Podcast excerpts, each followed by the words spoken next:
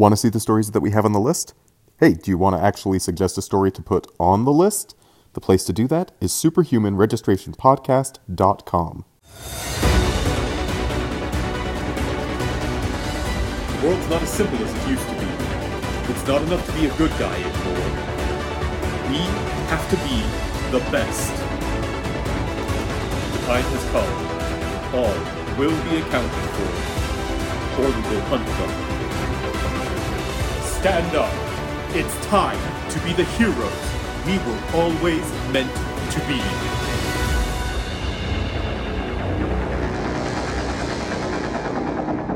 Hey, uh, this was a big old story. Oh my gosh, was this ever a big old story? Oh gosh. I meant to look up like Jim Shooter's bio.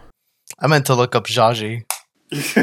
Why? There, you read everything there is to know about her. Don't tell me that. Stephen, all this is a little awkward. Aldo has also developed a crush, a crush on Zsaji, and you know, m- madly in love with her because she, she can only make eyes at him, and he doesn't have to hear her talk or understand what she's saying. She's just his ideal companion. I'm not gonna share anything with you again, John. All right. Um. Hey, guess what, guys? What? It's it's been two years that we've been doing this nonsense. And it won't end anytime soon. I mean, Nope. we literally have nothing else to do. I mean, you're, that hurt. That hit close. I was reeled back a little bit. I was like, no, I have something. No, you're right. Welcome to the Superhuman Registration Podcast. We are commemorating our two year anniversary tonight with a very special episode about the original Marvel Comics event. And that's going to be the 1984 1985 miniseries Secret Wars. This is going to be a fun conversation. But before we get into that, John, Aldo, are you guys doing okay? I mean, I was until you made me come to the crawling realization that I have nothing else but this podcast. I'm sorry, did I ruin your quarantine? Uh, no, that was ruined already. Yeah. Like a year ago, before I found out my lifestyle was called quarantine. Prison prison movies seem fun when they're all playing baseball in the yard, and it gets it gets worse when it's you know solitary confinement. You know, it gets real bad when your roommate comes out of his room with with McDoubles coming out of his pants. Yeah. See, I was doing Shawshank and you were doing Longest Yard, the remake of Yeah. Longest Yard. But I like that we met. I bet, you know, is there anyone who is in both movies? That would be wild. I don't think there is. I wish there was a website where I could compare casts. I'd be. There, there totally is, Aldo. I, are you actually serious? Like Christmas you pick two come movies? Yeah, IMDb. You can do it on. It's a feature on IMDb. What? You'd have to like. You'd have to. I th- well, hold on. You can do two actors. I know. Oh, oh, Um, I uh, I had speaking of two years ago when we started this podcast, um, I opened the window to get some fresh air, and spring has sprung. And turns out I'm not only allergic to Steven's cat, I'm also allergic to the outside now. And so I was like finishing work, crying my eyes out like Old Yeller just got shot again. But it's just because the trees are pollinating, I guess, and I'm just, you know, I'm too weak to deal with with nature anymore. So I mean, to be fair, a lot of people are are struggling with dealing with nature at the moment. Nature is kind of terrifying. yeah, yeah. Hey, everyone, trying to roll the dice on a on a dicey uh, diner option? Uh, maybe just get the chicken. um. So, uh, so actually, I confirmed it. It does have that option for movies, not just actors. nice. So, Yeah. so is there is there anyone who is in Shawshank and in Longest Yard, the remake? of Uh, Longest Yard? No, a lot of the same people in the music department, and Daniel Berenger as as stunts. That's all it says, stunts. Well, there you go. So you know, Glad The music- Daniel B is getting the work. That's something, at least. Uh, so anyway, world is scary and depressing and sad right now. Let's talk about some comics because comics are never any of those things. Nope. no, you the comics never contain a, an, an element of uncertainty and hopelessness. but hey, at least comics have Ulysses Klaw as a, as a court jester. Wait, was that Ulysses Klaw? Yeah. Oh yeah, yeah, same. Same guy. same Andy Serkis. Like that's who. That's the. That's who Andy Serkis was playing. What? I did Yeah, not make the connection. I'm I'm the dumbest boy in school. I I was I it reared me back. I was like, no, Yeah. that's not Klaw. Yep. Then to my Yeah. surprise, it was Klaw. Wow. So I already knew that because I had the trading card. Man, you can just pull a string on your back and that phrase comes out, huh? We're, we're doing like this is our uh, our anniversary episode, so we're going to like have a bingo card with like things that we normally say and like things that we do uh, in the middle of the podcast. Like John is going to have to do a silly voice somewhere in the middle. That is the weirdest. No, that's not going to happen. I just assumed that was that was your voice for Klaw. Hey, hey, I'm South African. I guess. Charlize Theron is South African. Yeah, that's how to do it right. Not apartheid. Whoa. Be Charlize Theron if you got a choice between apartheid and Charlize Theron. I don't. She held her own on Hot Ones. You guys watch Hot Ones? Yes, Man. I, that's my favorite Yeah. episode.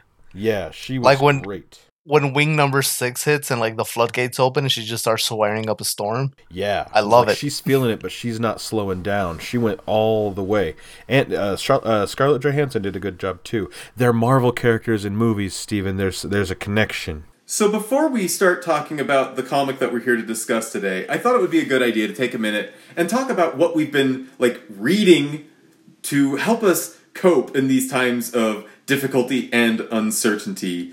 Because there's a lot of great stuff out there. I know that like every single media producer, podcaster, everybody out there right now is making recommendations for things to watch and listen to and read. And who are we to, you know, not follow the trend? So, what have you guys been reading recently? There is a comic um, put out on Tumblr and then shared probably everywhere, but uh, uh, called Necropolis uh, by Jake Wyatt. I probably have mentioned it before because it kind of was on hiatus there for a while. Um, I don't know what Jake Wyatt's day to day like routine is, but um, this is this is his comic and it is cool and the art is gorgeous. Um, I went to school with him. Um, he may not remember, probably does not remember me, but we were, you know. Did you tell him you're on a podcast? Oh, they don't just let anyone be on podcasts. I should tell him that. I should be like, you know, Oh goodness, uh, John, I just I just tripped on something. Did did you drop this name? it's not like it's not like he's like a movie star or something. I'm just trying to say like I I know this guy is a great storyteller uh, because uh, like for a long time I've I've been around this person because you know um, he was studying animation and I was attempting to and and here I am and here's this great comic. Um, it's set after an empire has fallen. Um, and I'm still not sure what's going on, but um, if you like, you know, girls with huge swords, this will be up your alley. Um, Sign just- me up.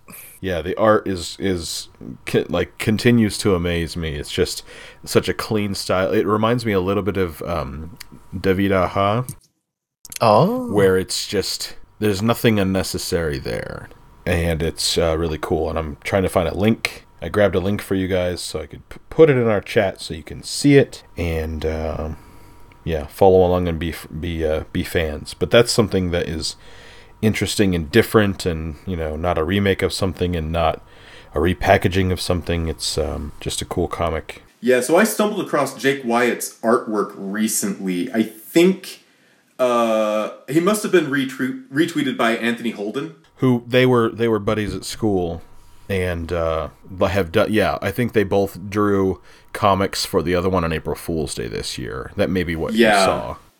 But I was already actually aware of Jake Wyatt by that point, and I've been meaning just because I stumbled across some of his artwork. I follow him on Instagram now. I've been meaning to go over and read the comic, and I just haven't made it over there yet.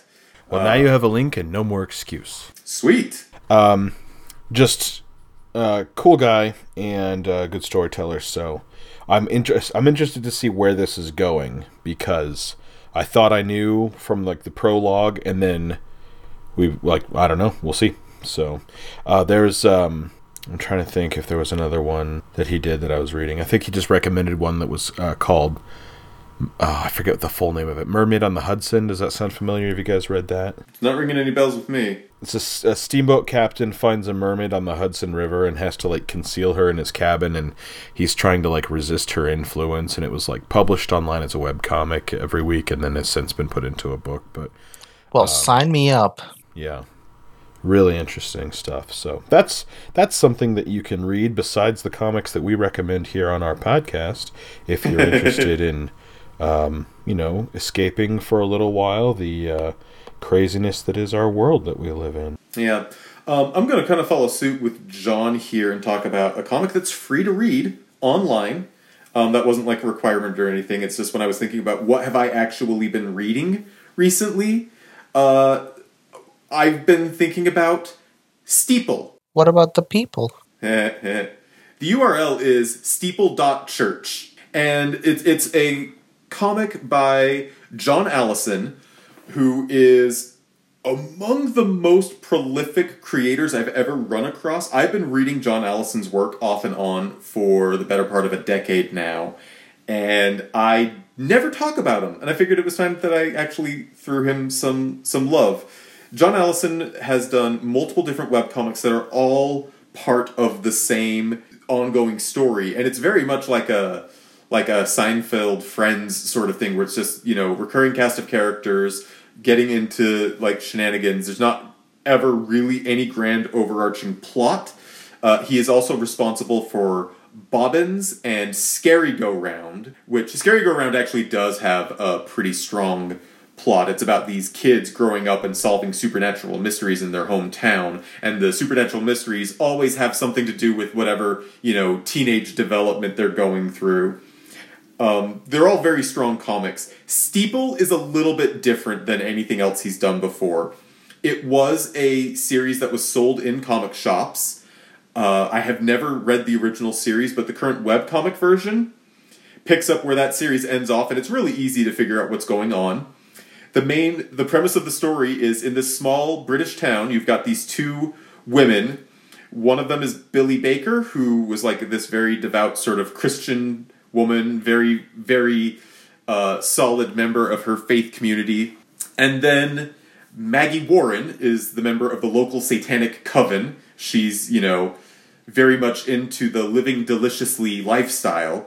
For some reason, the two are friends and they have to switch roles. So now Billy works for the Church of Satan and Maggie works for the local curate. And it's delightful. I have John Allison is he's not the most skilled uh, technician when it comes to like artwork. His his designs, his character designs, his artwork, his pacing, his layouts, all of that. They feel very much like anyone can do it. But he's so prolific. His character designs are still really sharp, even though they're very simple.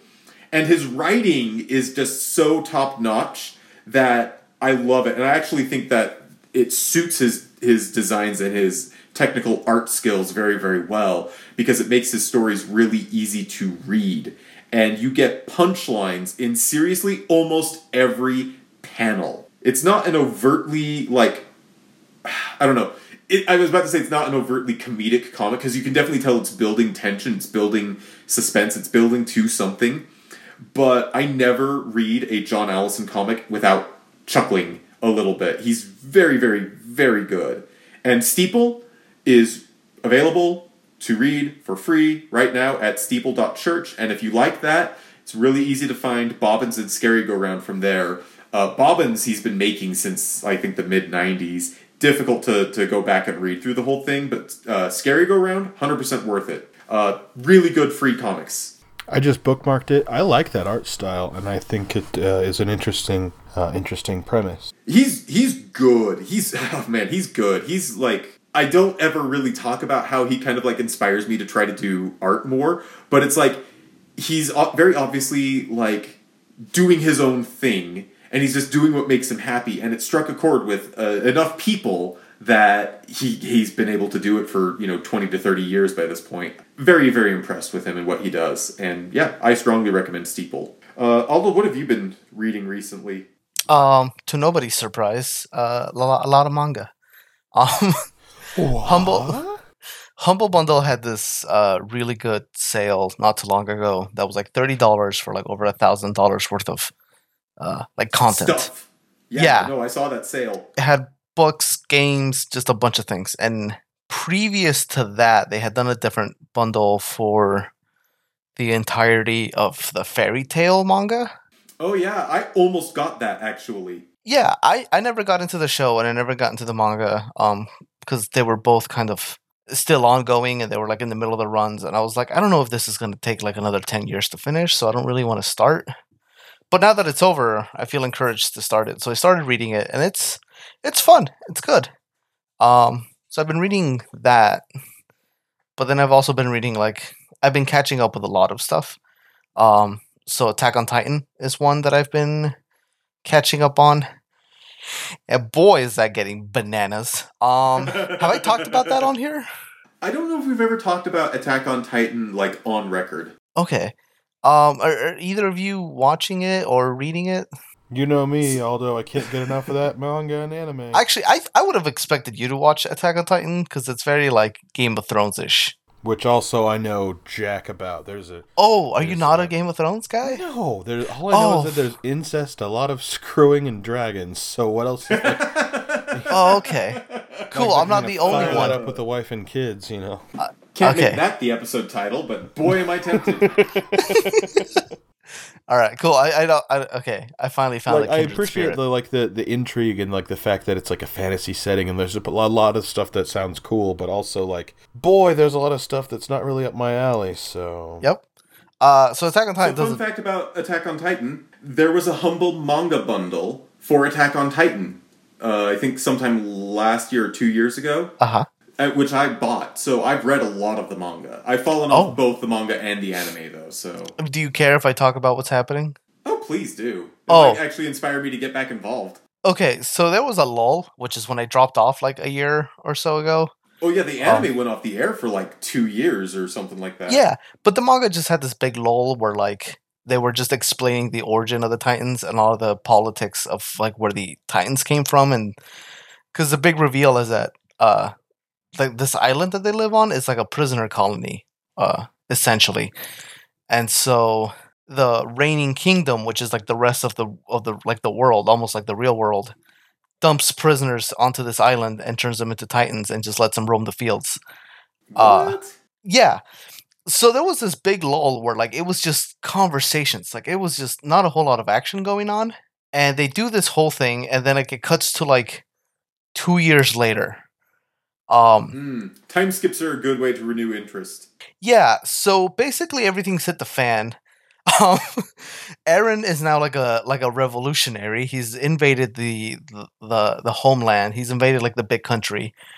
Uh he's on the search for the other titans, the other special titans. Um so John, because you don't know anything about Attack on Titan, I'm guessing. they're robots, right? I mean, fle- fleshy robots, yes. My hot take is that Attack on Titan is just a mecha anime. it's just a fleshy mecha. Yeah. Yep, a So- flecha. no, no. Fleshy Mecha Okay. sounds like a really bad club that I don't want to be invited to. oh gosh. I mean, it's probably true. Um, so part part of it is that there's there's people that live in like in these communities. They don't know they're a prison colony. they just that they just know that their way of life is they live in this, they live in these little villages, and there's these titans that roam like the countryside, which are Mhm. just huge. They can range anywhere from like 20, 20 feet tall to like hundred meters. Uh, earthquake. Yep. Oh, You feeling it? Uh, oh, yep. Felt that. did not safe in Portland. Yeah. Uh, if you were not aware, Aldo, we've been having a crazy number of earthquakes in Utah the past couple of weeks. you probably let me tell you what's the real what's the real icing on the cake in this whole stupid situation is having friggin' earthquakes on top of being stuck inside. Boy. Jeez. Whew. Okay. Um. Wait, did it last that long? No, No, but it was it was a it was a big one. Oh Yeah. wow. I when when it feels like you know when you you you get a cardboard box and you punch out the bottom and then you like step on the side to squish it all flat.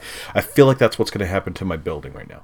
Oh Yeah. Like that's what Comforting. it feels like being in it, where it's like, oh, Yeah, and it's funny though because like I live in a in a townhouse that's adjoining other townhouses, and so like every time the earth shakes like that, I'm like, are we gonna die or is my neighbor just opening their garage? what kind of natural disasters they got in uh in Portland? Cronut shortages or what? uh Because that would be really scary too. I think sometimes the the dispensaries run out of marijuana. No, Uh, I don't know, just it's just uh moist all the time. I was gonna say, is flooding an issue with all the like water and? You know, nobody's brought that up, so I don't think it is. Sounds super chill because I, you know, grew up with uh, tornadoes in Indiana and then came to Utah and I was like, oh, tornadoes uh, like only happen that one time? Cool. What? Lots of snow? Oh, that means lots of skiing. No problem. And it's hot in the summer. You just got to avoid the valley. Okay, fine, no problem. And then now there's earthquakes. Great. Indeed. Anyway, although you were saying about Attack on Titan, Yeah, you're hooking us, man. I want to hear the rest of it. Oh yeah. So one day, while they're all living, a, a giant, colossal, uh, skinless titan appears that breaks the hole, like makes a hole in the wall, and a bunch of titans come in. And uh, Eren, the protagonist, and his friends join the titan killing army, where a lot of people die. A lot of people. so, so uh, part of it is that as like the story continues, they're trying to go to Eren's basement in his old house because his dad probably had probably knew stuff about the Titans, which he did because he was from the old country, from the old house, home, home, whatever you want to call it. I want to call it the motherland, but I don't. Anyways, that's neither here nor there. But as they're doing all this, they they find out there's like special titans. So there's like that giant colossal titan. There's a titan that's like armored. There's a titan that can command other titans. Uh, there's a titan that runs on all fours, and one that looks like a giant monkey. So part of what Eren's doing where I'm at now is that he was looking for the other Titans and he just became like Titan Messiah and just gained like a giant spine that allows him to control all Titans on Earth. I've been waiting for him to grow a spine. Mm-hmm. Actually, Eren's not a great protagonist for like 90% of the book. Uh, he yells a lot. He's angry. He makes like rash decisions and is constantly needing to be saved. He messes up more things than he does correctly. oh yeah. So him now as like a revolution, he's pretty much a terrorist. He's he became interesting. He became like a like what I wanted him to become. He has a plan. He's executing the plan. He's he's good. I like him. Did he finally turn into Mikasa then? Uh yeah. Yeah, for a long time that that story had wrong protagonist syndrome because it Yeah. really should have been following the girl, but nope, she has to be the love interest. well, like the thing is that now where it's at, where Eren has essentially become the villain. Uh, it's sh- now now that he's interesting. Now they're shifting over to Mikasa to be the protagonist. So there's just uh, it's just a bunch of stuff. I don't know. Ta- Attack on Titan's uh, it's real good. It, it, it's getting real good. Uh, yeah, I understand that the the more recent stuff has been more engaging, um, but I, you know, kind of got into it in the middle of like, the hype cycle. yeah, it was a bit, it was a bit lolly. Yeah. That's not a that's not a word, but yeah. Uh, other than that, I was also catching up on this old, not old. It's it's a new book. They just stopped for a while, but it's called Gleipnir, and it's about heard a it, never read it. Okay. It's a it's a kid who who like one day can transform into like a giant mascot dog suit, and there are other people who have other powers, and there pe- he finds out people are looking for these coins because if they can turn in these coins, there's an alien that will give them special abilities. So everybody's looking for these coins, and he partners up with this girl who opens him up uh, via zipper in the back and gets inside his fleshy bear suit. That is also somebody's fetish. Oh, Ugh. absolutely. it's they they just started coming out with the anime, which is why I started rereading the book. I like to double dip when I like something.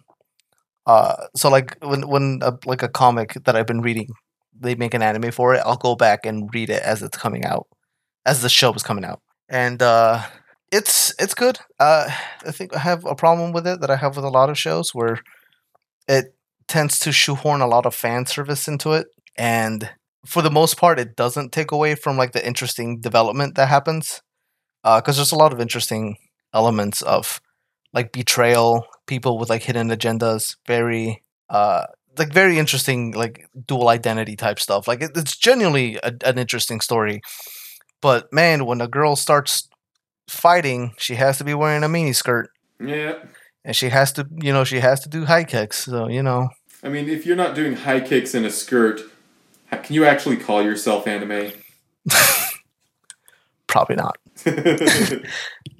Uh, but uh, yeah, I've been reading that, and also Saga. I've been uh catching up on Saga. Ah, Saga. It's been on hiatus for like a year. I don't know if it's, I don't know when it's gonna come back because uh you know this whole uh situation with the corona, Yep.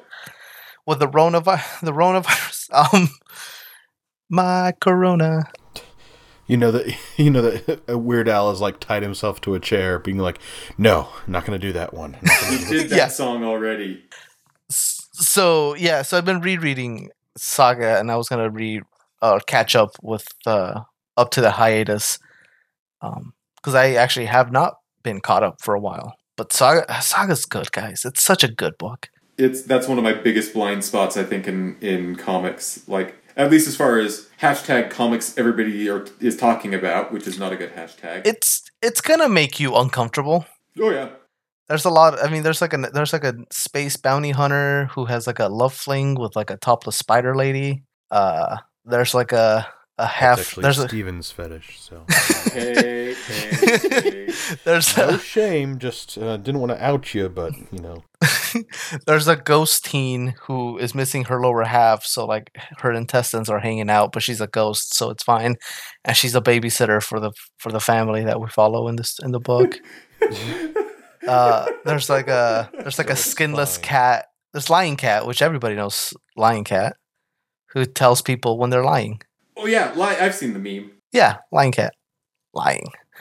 Uh, it's it's good. I I think it's good. It's very adult. Uh, but I think one of my f- favorite things about it is it has that kind of uh how do that adventure time sense of like stupidity of like whimsy where if you can think it or if it's even semi plausible you can do it and it, it because there's just like things when they're trying to escape the planet that they're on, and this all happens like in the first six issues, it's like the first volume.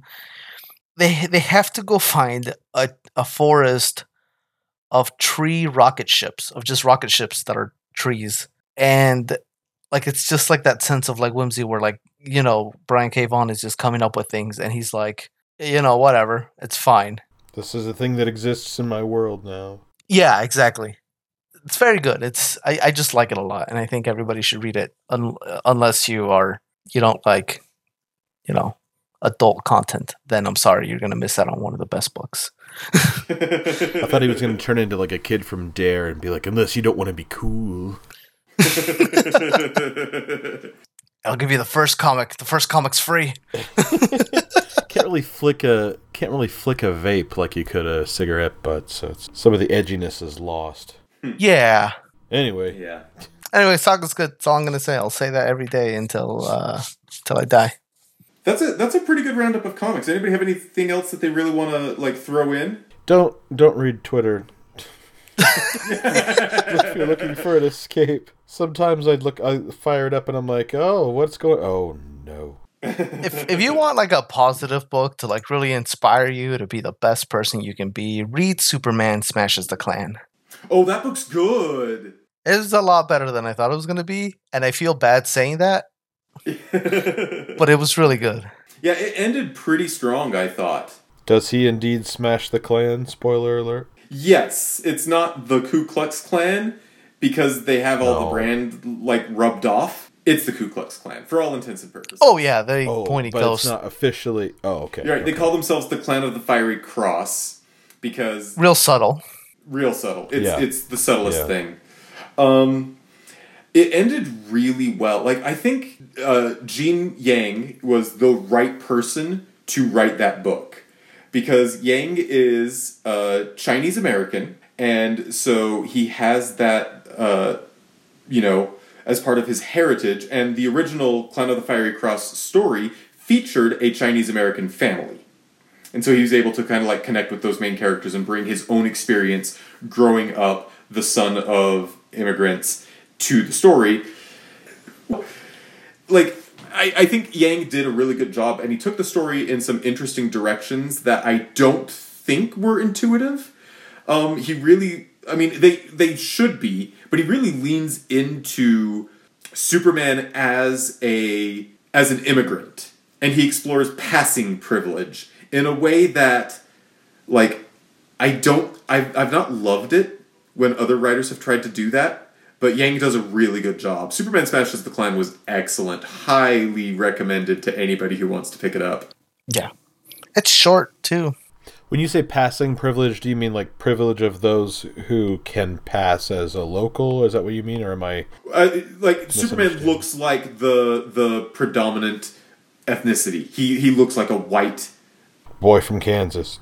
Yeah. Yeah, and so it's interesting because when this series portrays uh, his parents in flashbacks, they don't look like humans; they look alien. And so I think that's a really great way of really, you know, helping to visualize what Kal El is going through. It's it's funny because uh part part of that made me think of a friend. I have a friend who is Mexican, Uh-huh. but he he looks white. Like you can't tell by looking at him. Uh, his family does look Hispanic. I've I haven't met them. I've only seen them through like pictures. But he doesn't look like he's their kid. And Mhm. it's one of those things that when I found out he spoke Spanish and everything, it's like, oh, oh, interesting. So like that, I thought that was like an interesting aspect of like Superman smashes the Klan, at least for me because like I'd seen it firsthand, like Uh-huh. passing. Yeah, no, uh, that's probably the one of the best, if not the best, comics that I've read in the past year.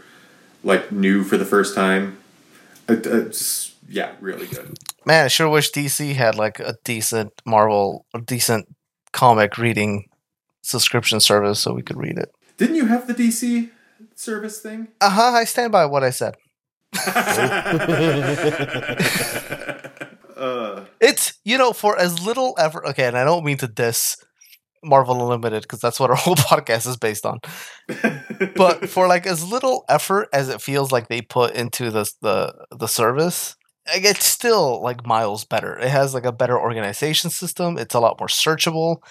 The content library and like what is on there is a lot better because you can you you know for like almost a fact that if it's like a like a Marvel Max book or or if it's something a little edgier than normal or it's brand new, you know it's not going to be on the app. You kind of already have that idea. You you know what I'm saying? mhm. Yep. With DC, you don't ever really know on the DC Universe app.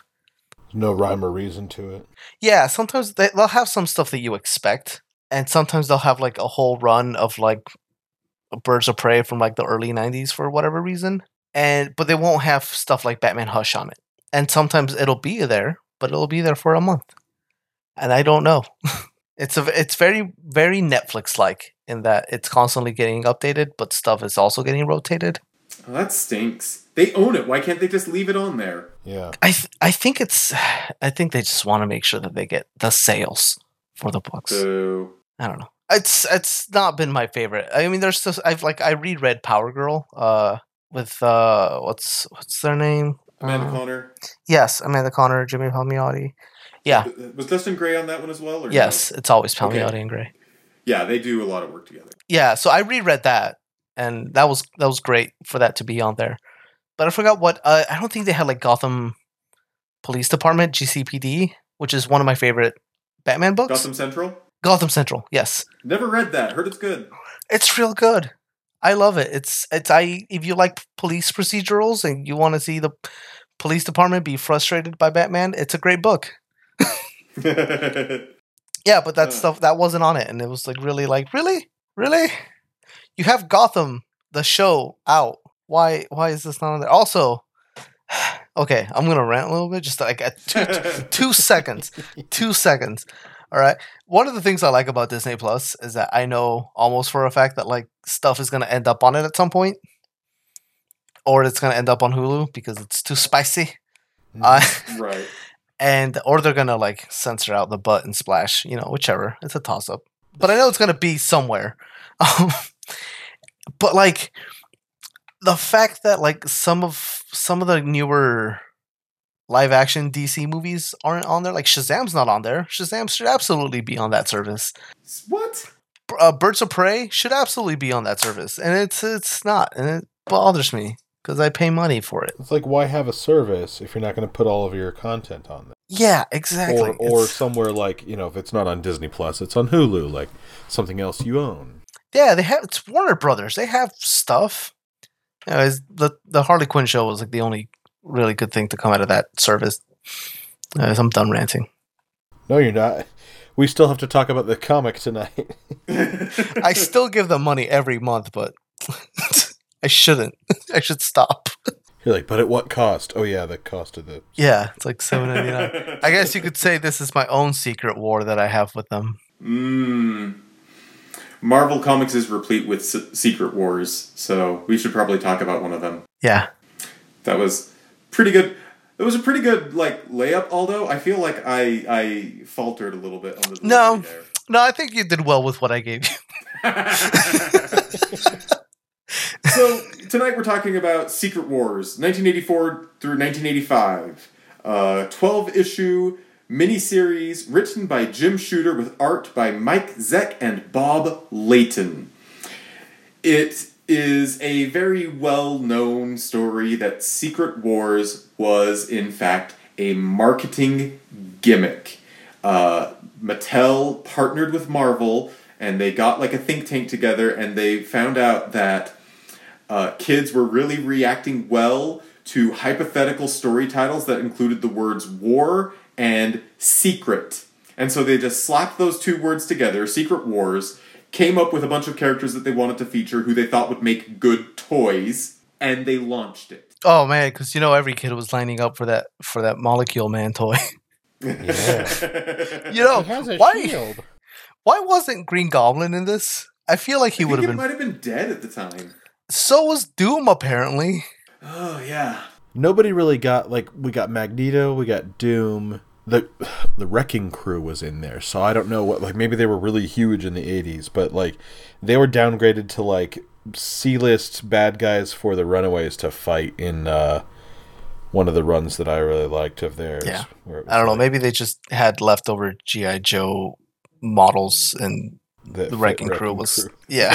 That's actually probably like a real consideration. It's like, all right, we have these molds already done. Who would fit this? Wrecking Crew, huh? All right.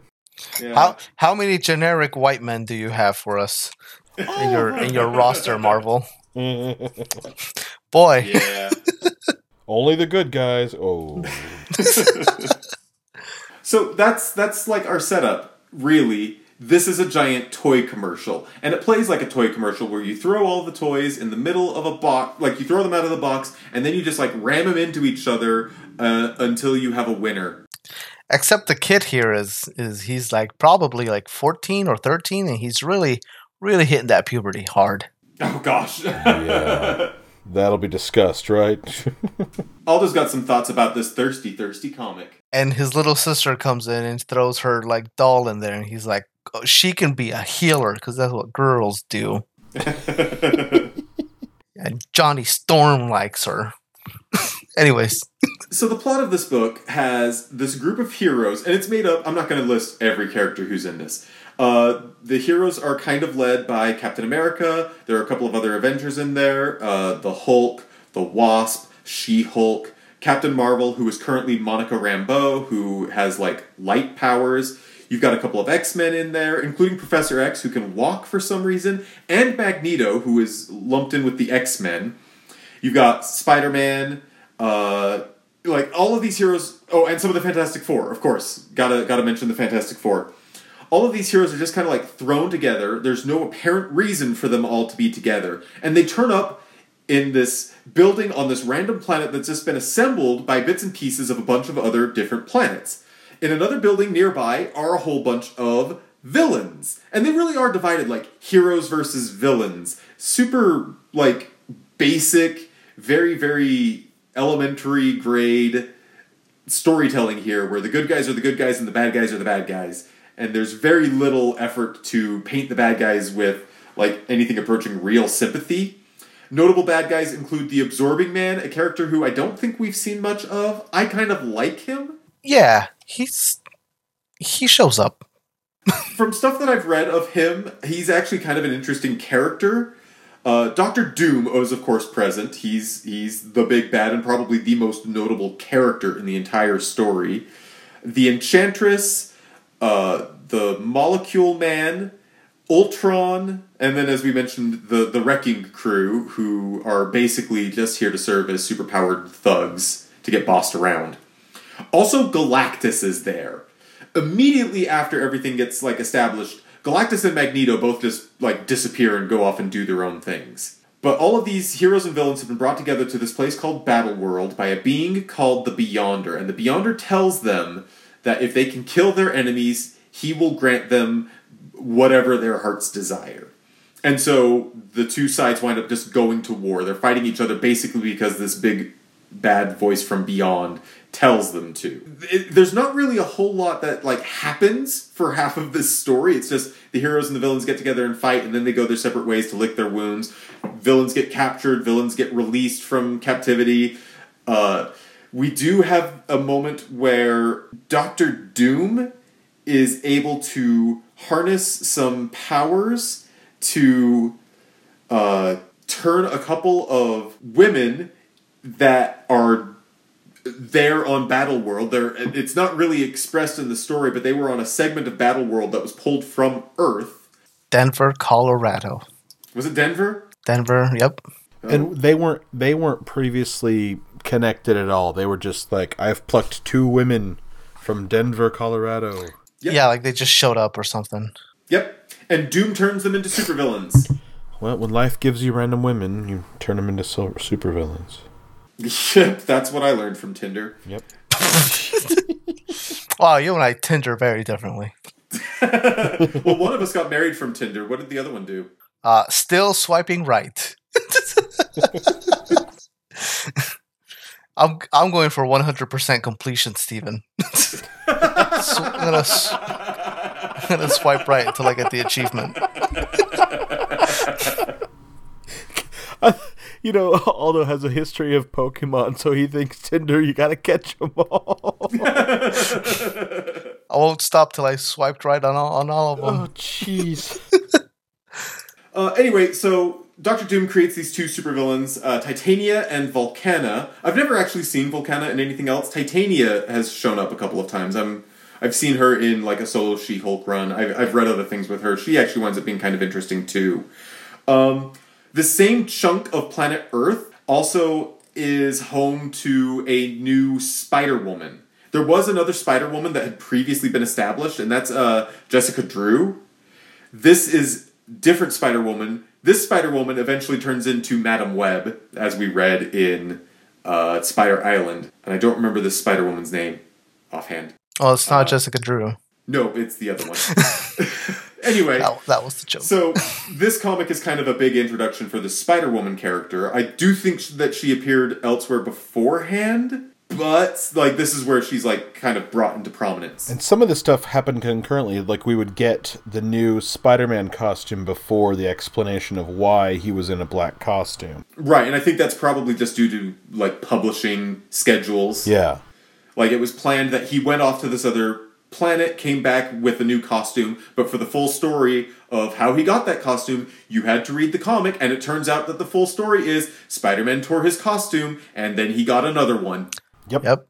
You know, no Secret Wars has ever had publishing timeline issues ever. It's really bizarre for a comic series with that title to have publishing schedule issues. Yeah, never happens. Never happens. Nope. Ex- except for twice. That I can think of. Uh, another notable development is there is there's this village of uh, like an alien race. They don't speak the same language as the the heroes and villains. They speak in cursive. Yeah, they speak in cursive. they seem sympathetic to the heroes. At the very least, they don't like seeing people die. So they have a, a healer in the village. Her name is Zsaji, I believe is how that would be pronounced. I don't speak cursive.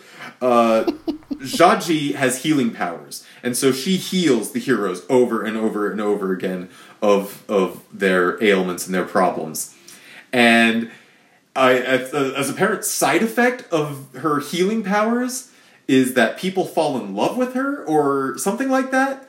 It doesn't, it, but it's only, it's very heteronormative. Only the men fall in love with her. So Johnny Storm and Zsaji hook up. Colossus gets healed by Zsaji, and he just feels like this really deep emotion towards her to the point where he's going to break up with his real world girlfriend, Kitty Pryde, once he gets home. See, I think he was just like putting his emotions for Kitty on the closest warm body he could find, and then that was Zsaji. They do break up as a result of this, though. Oh, really? Wow. They I, do. I guess you would have had to read this to know why they broke up. yeah, pretty much. And so that's a whole thing. Uh, that's really it as far as notice, like notable developments for a while. Eventually, the supervillain Klaw just shows up. Apparently, he was somehow trapped in Galactus's ship. Doom frees him. Somehow manages to like cut Klaw's body up and turn it into lenses to magnify the powers of the Beyonder and steal them. So Doom gets the power of the Beyonder and becomes basically a god. We've seen characters become gods in Marvel Comics before, and much like we would eventually see with like Infinity Gauntlet, Doom winds up being his own undoing because he uses his powers to destroy the heroes, but subconsciously he doesn't really want them dead, so he leaves this sort of like loophole where they can come back to life. And it turns out that they do come back to life. They fight him, the Beyonder shows up, steals his powers back, and everybody goes back home. They get wish powers, but their wish powers basically result in them having the ability to restore the things that they lost in the fight. Like Captain America rebuilds his shield. A couple of notable changes as a result of this story. The Thing winds up leaving the Fantastic Four for a little bit, and She Hulk comes aboard, so she's now a member of the Fantastic Four. Man, I, sh- I sure hope the Fantastic Four comic book explained that. And you don't have to read a whole 12 issue series to find out.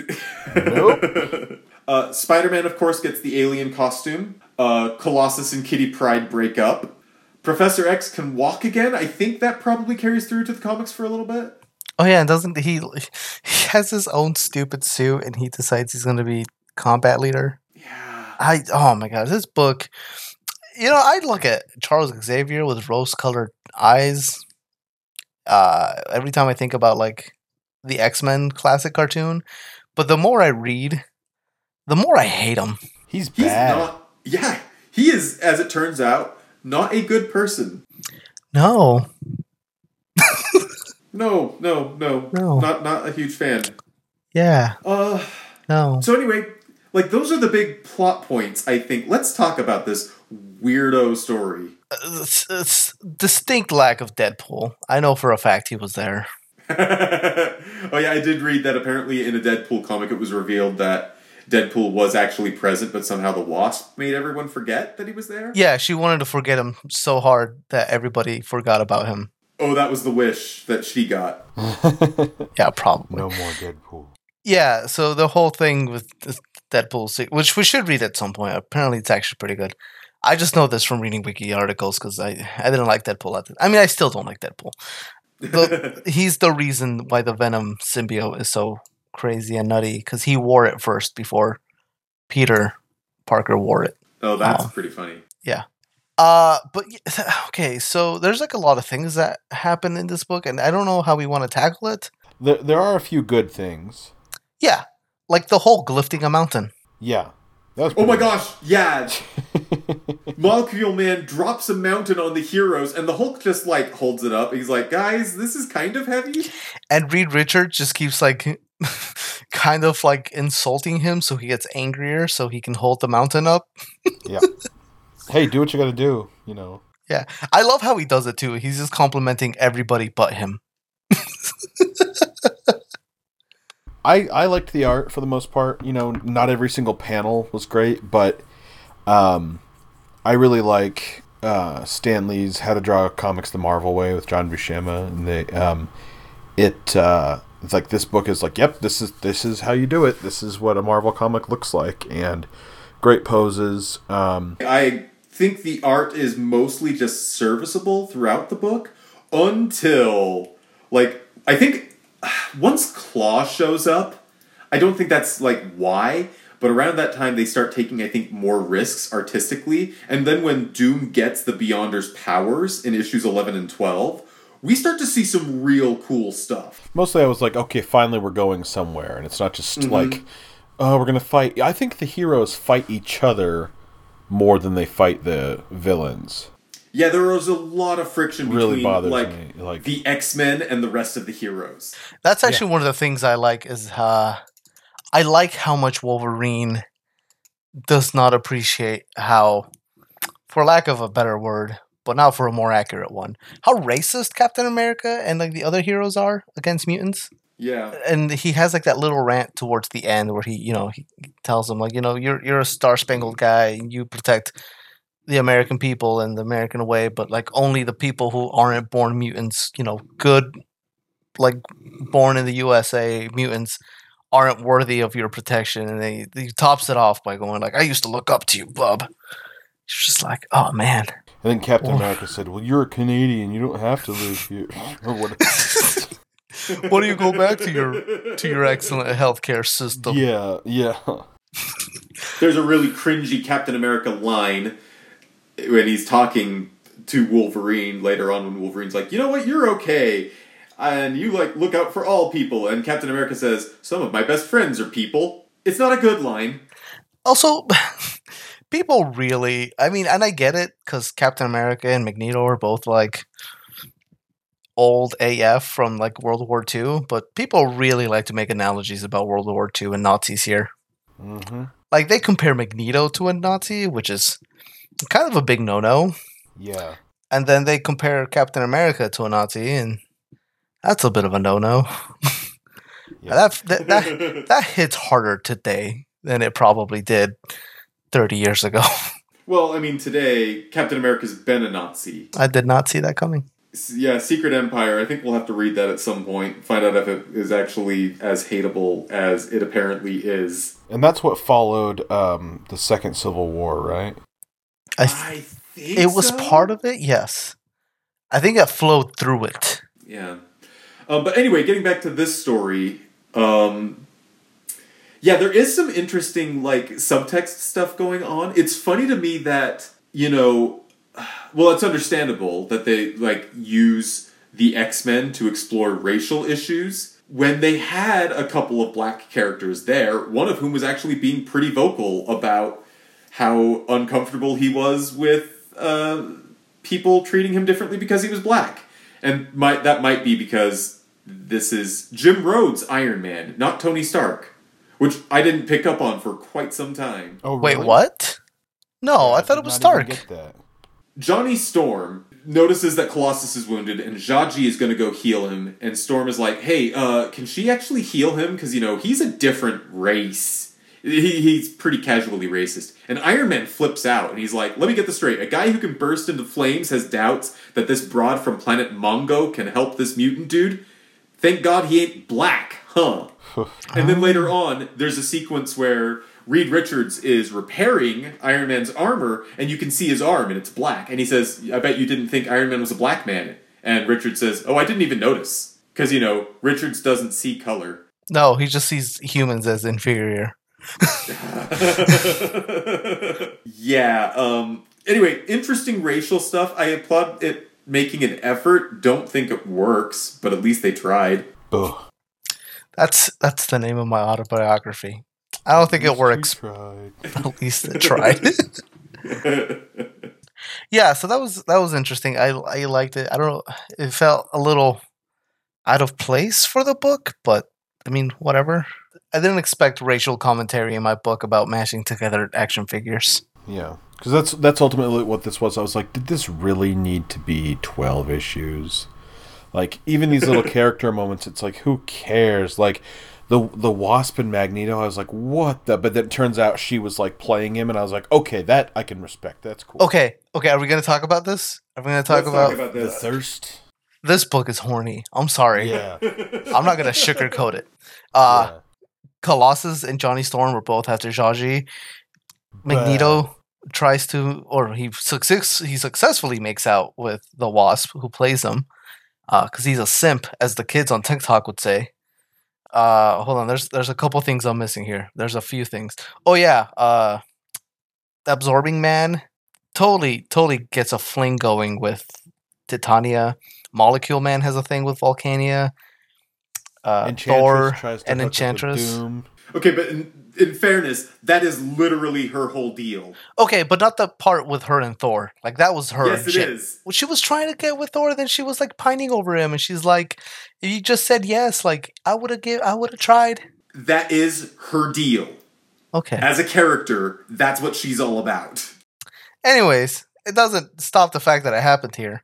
Yeah, like at this point, it's just a data point, but in general, that is Yeah. what she does. There's also the part where Iron Man, who I thought was Tony Stark, but I guess uh, Rhodey is also very into the ladies, and he's like, "I got to keep an eye on the Spider Woman, but she's got great legs." oh gosh. Yeah, uh, I'm I'm pretty sure I'm missing like one or two things, but yeah, there's a lot of uh, a lot of people here are real real thirsty. Yeah, indeed. I guess war does that to you. I don't know. I've never been in one, especially not a secret one. The Magneto Wasp bit, though, especially, I was like, com- I was actually thrown out of the book by that. Did not expect that to be a thing. He he is like 40 years her senior. Yeah. 40 years her senior. Granted, he is in fantastic shape, but but still, Doesn't mean it's all right. I think some characters in this book get pretty good treatment. Wasp is not one of them. She survives a plane crash and she's like, oh, I broke a nail. Yeah. Yeah. it was the 80s, Steven. It was a different time. Yeah, Captain Marvel wasn't breaking nails. Captain Marvel's made of light. Spider Woman wasn't breaking nails. She has spider nails. Invisible Girl couldn't come because she had to be home barefoot pregnant in the kitchen. I love how they were like, "We're not gonna let we're not gonna let any pregnant ladies near this thing. There's no no stakes will be set for the everything. She's fine. Everybody, don't worry about it." Yeah. Oh yeah, flash forward to like 2015 when we had, you know, a year long arc of Jessica Drew being a superhero pregnant. Yeah. Very irresponsible. I haven't read that. There was a lot of criticism of that because that's not a great way for a pregnant mom to act. But, in fairness, haven't read it either. Same, Also, yeah. her her uh, and her physiology or whatever. Maybe she has like, you know, This can't go anywhere good. nope, can't. Abort. Can't. Abort. Nope, nope. Wait, Uh, oh, unfortunate choice of words. Yeah. Oh, oh.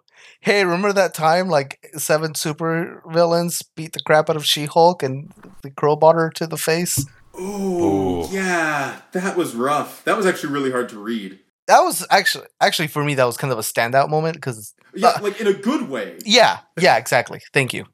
Because like you feel a thing, and it sucks because you don't want that to happen to this character that you like, and it's brutal, and it's villains acting like villains, Yeah. and ugh, but it was hard. Yeah, and then Doctor Octopus just like throws her into a pile of rubble to like finish her off, essentially. Yeah. Almost does too, apparently, according to Tony Stark and Reed Richards, or not Yeah. Tony Stark, James Rhodey. That still kind of blows my mind. I did not pick up on on that. Oh nope, that's. I mean, again, there's a lot of '80s comic. The storytelling's not quite as as uh, matched to our current sensibilities, and so I think it's easy to miss stuff. I'm sure there were some pretty big developments that I missed, but yeah, that's absolutely James Rhodes. Yeah. Oh, also, I don't. I, I know you mentioned that this was like a, a thing between them, between Marvel and Mattel, but I think it should also be worth noting that this is the first real. This one, this is Marvel's first crossover, first big crossover, but it's also like the first big superhero crossover in, I think, ever. Does this predate uh, Crisis on Infinite Earths? I think it does. think it I was does. watching something today, and I think it does. I'm gonna look that up. You guys talk amongst yourselves. but yeah, so so I th- I don't know, I think for their first time ever doing a crossover of this of any scale really, I think it was actually well done. Yeah, there's a lot of stumbling blocks. They don't really do a whole lot to. If this is like the, your first time reading a comic, uh, you, you might not like. There's some stuff that in it that you're just like, wait, what? Uh, like the whole thing with with Spider Woman isn't really explained all that well. Uh, Captain Marvel, granted, I don't know that until 2010. I don't think Captain Marvel was ever really that big. Well, she was leader of the Avengers for a little bit. I Yeah. think she was leader of the Avengers at the time that this story was taking place. And she just kind of like abdicated that responsibility to Captain America because he's more, uh, I guess, marketable as a leader. Yeah. Ugh. I, I actually really like Monica Rambeau, Captain Marvel, but I had a, a comics when I was a kid that featured her and the Avengers, and Ah. so I've got positive associations with her. Oh yeah, there's also the whole thing about like X Men leader infighting. Yeah, Because I thought Cyclops was the leader, but no, it's actually Storm. But no, it's actually Xavier because he's he's a, So, he's a yeah, he's trying butt. to he's trying to butt in. God. He is just not likable in here at all. No, if this a, a better like if this story were retold today as it is and not as the Jonathan Hickman miniseries, um, Professor X would have learned that he is not suited to leading his X Men in combat, and Storm would have had her like shining character moment, which I think would have been more satisfying. I think the only moment we really get like that happens in the background where she's yelling at him. He's talking. He, he's suiting up. He has like his new stupid looking suit that's like all yellow. It looks like a jumpsuit. It looks it looks worse than like a normal X Men suit. Uh, I don't know how he designed really good costumes and then gave himself the dumbest suit. Any anyways, but like she's yelling at him. He's he's talking about he's like, well, now that I can walk, I'll be taking a more active role in combat leadership. And she's like, Charles, this is a game to you. Like, but we're the ones who are in the front lines, like dying.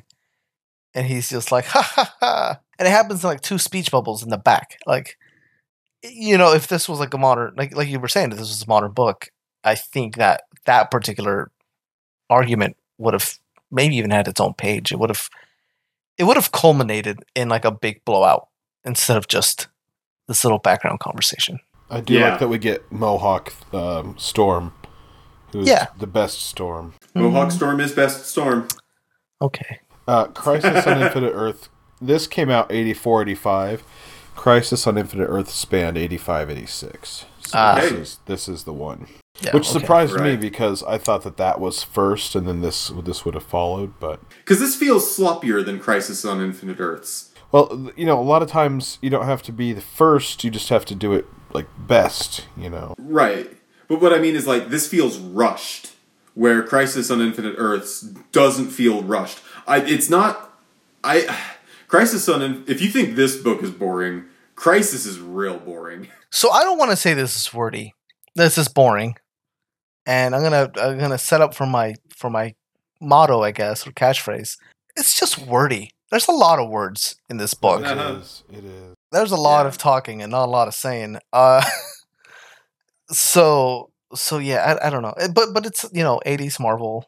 Like like I said, for it being like the first kind of event of its kind, I I think it gets a little bit of leeway. I think when you compare it, especially to the new Secret Wars, the Hickman stuff, I don't think it really compares, which kind of surprised me. I I I knew I knew Secret Wars 2015 was really good, and I thought this was going to be almost as good, but in my opinion, it almost doesn't compare. you know, reading it, if you read it when it came out and were like a big fan of all of these things, maybe the nostalgia of it would would hold up even today with a new, better example of like what you can do. Because it's, I mean, Doom takes great power and and you know reshapes the world. I mean, there's some similarities, sure, and a lot of the same people involved. think it's just similarities. I think it's I I also had wondered why the 2015 was called Secret Wars.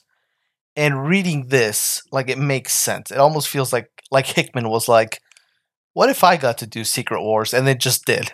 That's probably what happened. uh, You know, Secret Wars 2015 is is absolutely Jonathan Hickman saying what if we did the exact same story, but like updated the sensibilities? And he did. And so it was really interesting. I actually really liked reading Secret Wars 1984 after having read Secret Wars Yeah. 2015 and noticing the similarities and being like, okay, yeah, no, I can see how this would turn into this other aspect once they move into the new series. I, I know why the 2015 uh, Secret Wars featured Molecule Man so heavily. I understand why Battle World exists the way that it does. All of that is really, really great. But because of the 2015 Secret Wars and how how good that series is, 1984 Secret Wars reads like homework. Yeah. Oh yeah. You can get good stuff out of it. It's it can even still be an enjoyable experience on some level because I think it is. It is. It's not bad. It's not as bad as like some of the other wordier books we've read. Right. But it reads like homework now. It's like read this so the other thing makes more sense and is better. yeah. Yeah. Yeah. But like you know, like we mentioned, there is a lot of good. I think a lot of the skirmishes are actually pretty well done because you get a lot of skirmishes you typically don't see. You see a lot of like different rogues galleries fighting heroes that don't necessarily haven't lined up. I think up until that point, so you're having. I I love the fact that uh, like Doctor Octopus gets kind of afraid of Hawkeye because he's like, oh no, he's a ranged guy. I can't. Um, I can't fight a guy with range. That's pretty good actually. Yeah, and then he fights. I think it's when he's fighting She Hulk, and he's he's like, "Oh, she's just a brawler. I can fight her." You know, me and my seven friends. Bring the crowbar. And surprising, I don't think anyone on this podcast, I don't think anybody comes out of this series looking better than Doom. No, he really is the standout character here. Yeah, I I think I I I like Doom, based on the Wikipedia articles I've read of of, of him. Um, uh, but I really loved him in 2015 Secret Wars, and and in this one again, fantastic. He really Yeah. takes the spotlight. About three, four years ago, I went on a huge Doctor Doom kick and just started reading. Like, and it was inspired, I think, by just this random moment in a uh, Winter Soldier comic. Winter Soldier shows up to fight like he, he's sent to save Doom, who's supposed like he's a target for assassination or something like that.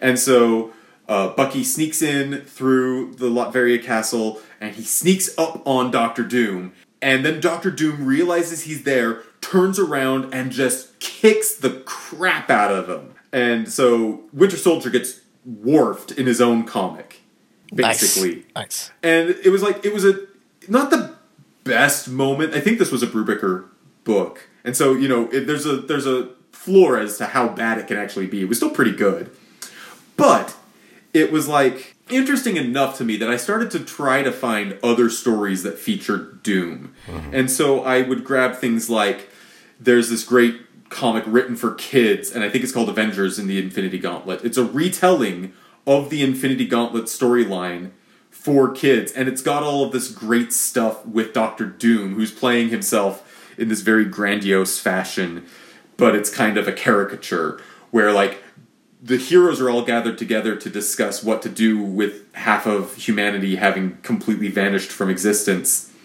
and uh, Doom blows up a wall and enters the room, and the heroes all attack him, and Doom's like, wait, wait, I'm actually here to help you. And then Spider Man says, Why didn't you just come through the door? And then Doom says, Use the door? Like a peasant? Beautiful. Oh, it's such a great moment. Yeah. And then, like, so it's stuff like that has made me really appreciate not just how, like, powerful and ambitious and grandiose Doom is, but also how funny he can be. Yeah. Doom is the best supervillain because of how serious the characters have to take him in universe and how ridiculous he is. This comic, and I'm trying to remember if this is issue six or seven. Uh, it's around the time that Doom releases Klaw, I think. Uh, Doom approaches Klaw, and Klaw's doing his whole mad shtick, and he says to Doom, "You narrate your life as you go along, don't you? Are you being Yeah. taped?" And Doom responds and says, "Why, yes. Every utterance of Doom must be recorded for posterity." I I think I think one of my favorite parts actually is uh, after after he's taken the Beyonder's power, and all the heroes go to his tower after he's they've been invited there by, you know, lasering their wall inside their home, and they they leave, and Captain America's like, "Wait, what happened to Spider Woman?" And he comes in, and he's just sitting in a chair reading the news while Klaw sings for him. yeah. It's it's kind of a beautiful little moment. Yeah. But then, like, with all of that, you couple that with the ending to issue 11, where Doom has the power of the Beyonder. He tells all the heroes, you know, "C- you can go back home, it's fine. As far as I'm concerned, I've got what I've wanted, and we can call everything between us square and even. And the heroes decide that they can't trust Doom with the powers of a god, Yeah. no matter what he says. And so they say it has to be a unanimous decision, but if we unanimously decide to attack Doom, we're going to go attack him. Colossus is on the fence about it because he uh, doesn't want to. He, he doesn't think that Doom's actually going to be a bad guy or anything. But he says, you know what? Fine, I'll go along with it. And the minute he says, yes, we fight, you turn the page and they all die. Yeah. Because Doom has the powers of a god and he drops like fireballs on them and they just die immediately. He smited them. He did. And so that's the thing about Doctor Doom is he's both hilarious and terrifying. Yeah. And also the thing I also love is how he kind of sets himself up to fail in like the most like one like 0.001% chance. Like he always leaves that. Like he can't just, you know, erratic like the and the Klaw points this out at, at the in the next at the beginning of the Mhm. next book. He tells me like you could have just atomized them, you could have destroyed them, uh, just a huge atom explosion where they stood, but you hit them with this bolt in a really flamboyant way because that's how Doom does stuff. He's like they could have survived, and he paints this whole scenario where like Colossus survives because he turned to steel, and Mister Fantastic's real stretchy, so so he, you know wouldn't get torn apart by this thunderbolt. And he's like, "No, I've destroyed them." And Klaw tells him, "Like, no, like you you gave them a chance. Like you set yourself up. Like you almost want to see them succeed." hmm and again that pretty much happens in the 2015 secret wars where with his his power he he rewrites a lot but he still like leaves some holes and the heroes that survive in the arc exploit those holes and they bring everybody's like memories back and, and so forth and so forth Yeah, I think that's handled much better in Secret Wars 2015, but I also think it's handled much better in Infinity Gauntlet, which does basically the same thing with Thanos and the glove. yeah Although I do think it's funny, like almost as a joke, how Klaw tells him all of this stuff, like how things might go, and Doom's like, Yeah. "Curse you! By telling me this, I've imagined it, and now it's happened. How Yeah. dare you!" And of course, uh, Klaw's possessed by the Beyonder at that point, so that's 100% what the Beyonder is going for. Yeah. like he's doing that on purpose. also uh i have a question why is Klaw just like a big walking can of spam like he's made out of he's made out of solid sound and doom like slices him up and makes him into lenses to absorb the beyonders what That felt a little Looney Tunes cartoon logic to me, to be honest. yeah and the heroes Yeah. walk in and they see Klaw's decapitated head and they're just like oh i guess doom doom sliced you up and made you into glasses i bet like that's dumb and probably bad, but I kind of like it anyway. Uh, yeah i'm not complaining i'm just saying it's it's weird it is super Mhm. weird. it is so weird I know nothing really about Klaw that can't be learned from this comic. I, I feel like I've learned everything I need to from here. yeah, but um, no, like that visual where Doom has sliced him up, and that he only leaves. It's not even his whole head; it's just like part of his head on a table. It's really disturbing and great, and I actually kind of love it. Yeah, that's where I ended. I was like, this is so weird, but what else? I mean, it's it's Klaw. Who cares? like, it Yeah. like- Yeah, there's, there's I don't know. I th- this book was, I think, and it, it was simultaneously better and worse than I expected. I think Yeah. that's fair. Yeah. Because the parts that you thought were going to be bad worked and the stuff that you. For me, it was like I didn't expect it to be as thirsty as it was. Which there's nothing wrong with that, but it just feels a little a little forced. It just A little bit. yeah. I think one of my favorite background details is seeing Spider-Man travel without skyscrapers. Uh, every every time they go somewhere new, you you either see him like it's typically with the Hulk, like he's either like he's or I think it was Iron Man at one point, like he's uh webbed up to him, so he's like swinging behind him, and at one point he's riding on the Hulk's shoulders.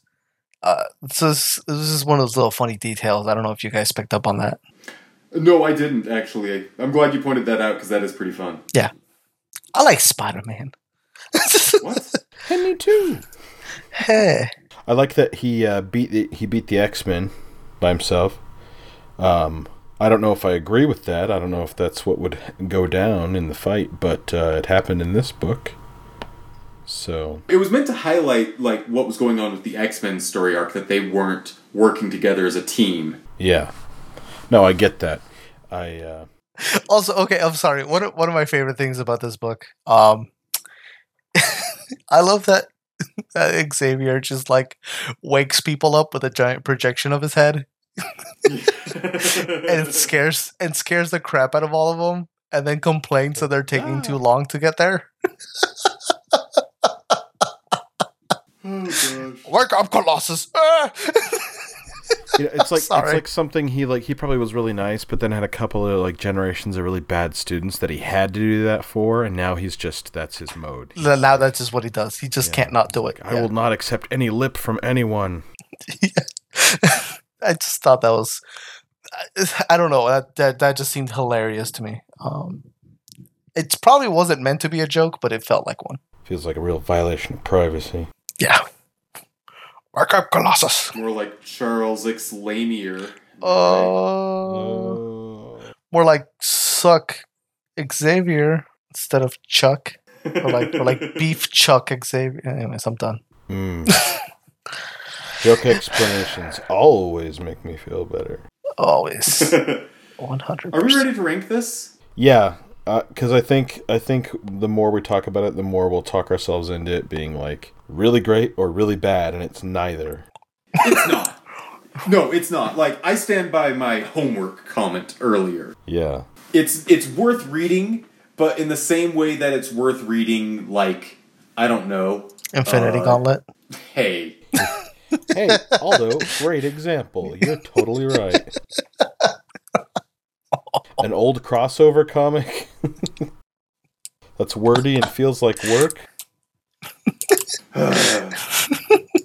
Y'all make me sad. So currently on our list we have 93 comics. We haven't had anything in the number one like break into the the highest highs and nothing has replaced the lowest lows. And this week it's kind of more of the same. We've just got a pretty like solid comic that goes somewhere in the middle. Where do we want to make rank Secret Wars 1984?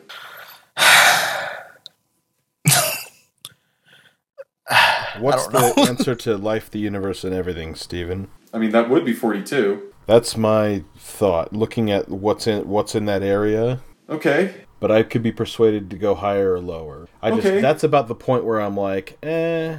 But even then, I liked uh, Moon Girl and Devil Dinosaur more. Yeah. But this is, you know, this is a big deal. This comic, so Yeah, but this is better than. But this is better than Kraven's Last Hunt. I don't know that I agree with that. Really? I don't know. I think this. I mean, even even at its length, I thought this was better. I think this has higher highs than Kraven's Last Hunt, but I think Kraven's I think Kraven's Last Hunt has a stronger thesis and has more like cohesion to its story. It knows what it wants to do right out the gate and sticks the landing. Whereas this takes a while for it to really figure out what it's trying to do. Oh, th- th- they never explain what's going on with the thing. Yeah, no, they never do. The, that we completely forgot to mention that the thing keeps reverting back to Ben Grimm, and he keeps changing back and forth, and it never is really explained why. That they didn't explain that in your collector's trading cards. No, I was collecting cards in the '90s. This is an '80s comic. Well then, your I cards could have have had a little history blurb on there. This is what I get for believing in the heart of the cards. Ha ha. It's a Yu-Gi-Oh reference, and therefore it's funny. It's time Um, to do, do, do, do, do, do. So I'm personally leaning more towards putting this at 46, just above the Star Wars manga. Because, like John, I enjoy Moon Girl and Devil Dinosaur better. And this is like good. It's a good comic that's worth reading, which puts it in the section above the Star Wars manga. But I would rather read everything above the Star Wars manga. I'd probably even rather read the Star Wars manga, but I think this is more important than the Star Wars manga, and so it gets the edge. So that's where I would vote to put it. Would be at 46. Yeah, I don't have any. I don't have any strong feelings about this book, uh, so I'm perfectly okay putting it there. Every time I think of something good about this book, I remember something bad. So like, Yeah. Now, i I mean, we, we've talked about you know seeing the better example of of this you know type of story with Jonathan Hickman. Do do are the bad things?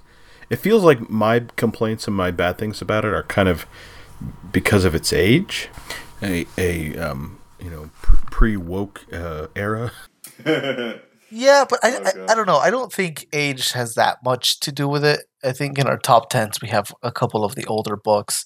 We have. I That's mean, we true. have in, we have Infinity Gauntlet in there, guys. Well, that's because our our podcast founder, for some reason, just you know has it stashed under his pillow every night. Y'all, it's a good book, okay? It's a fine book. throwing around that term good like it doesn't mean anything but well, I just want to point out as well two of our top 10 comics are from the 60s. That's what I just said. yeah, but I wasn't listening. ooh got you there aldo Ah. Dang. Uh, I also want to point out that our two books from the '60s are are also Spider-Man books. Spider Man's in this book too, so. Yeah. So clearly, it should it should be. Never mind. Yeah, I think 46 is fine. I, I think Yeah. I think there's something to be said for. I th- you know it doesn't meander nearly as long as like Dark Phoenix Saga does.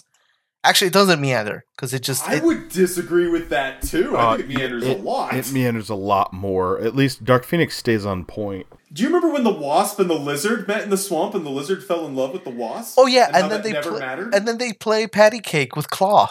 Gosh. yeah that's the thing, See, that's the thing every- that happened Every time I remember something bad, I remember something good, and I just remembered, uh, Klaw's Klaw and the lizard playing patty cake, Yeah. and then getting angry because somebody interrupted.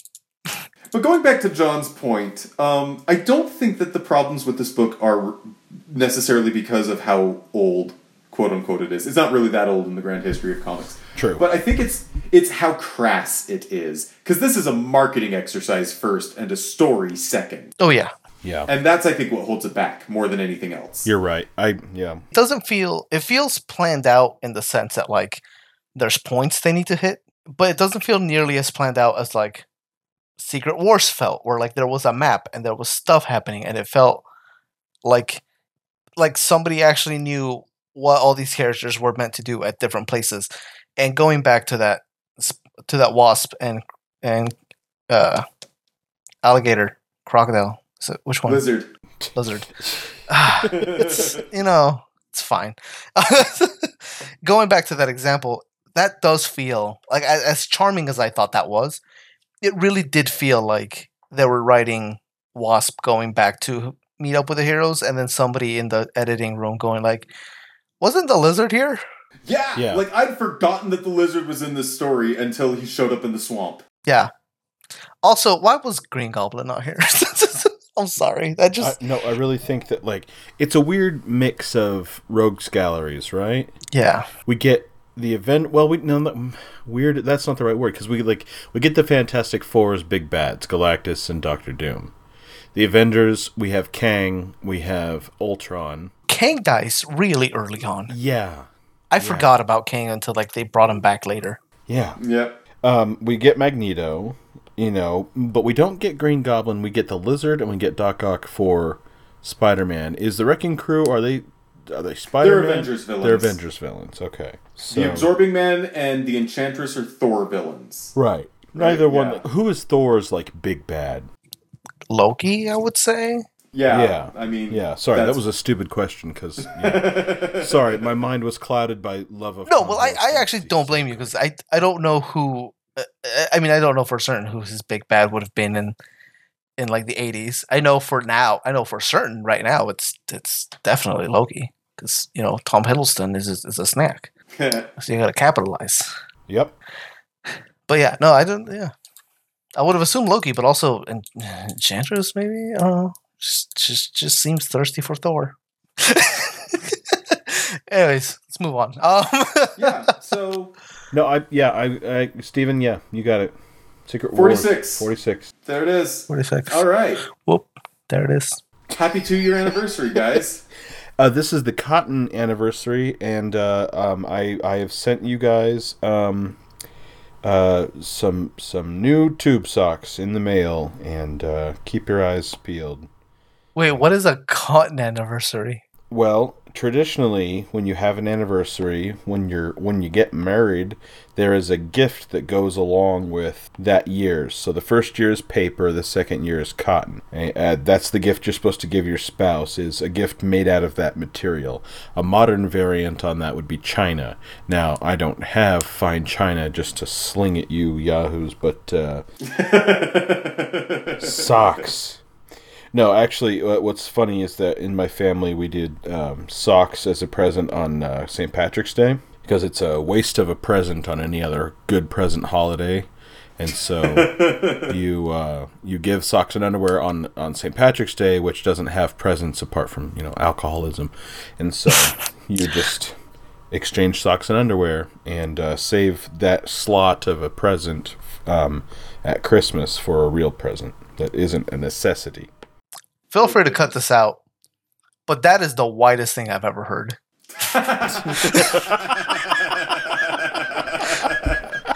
and on that note, I think we are going to talk about what we're going to read next.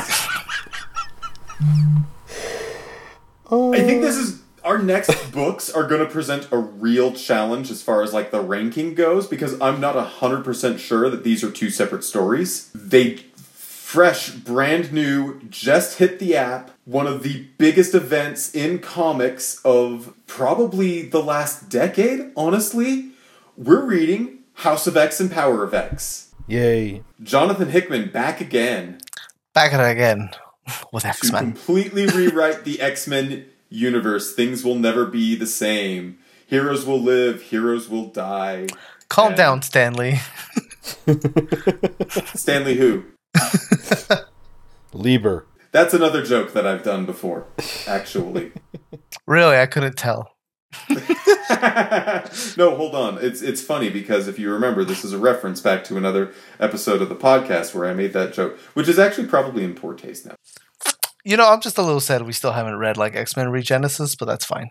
I'm I'm more We'll get offended. there. I'm more offended, Stephen, that you're using a joke that was on the Big Bang Theory as opposed to referencing a dead hero. Oh gosh, Yeah, you're right. That would be a Big Bang Theory joke. All Yeah. sorts of lost right now. Okay, uh, new rule from here on out. John is the official like founder of the podcast. hey, hey, look at me. Look at me. I'm the founder now.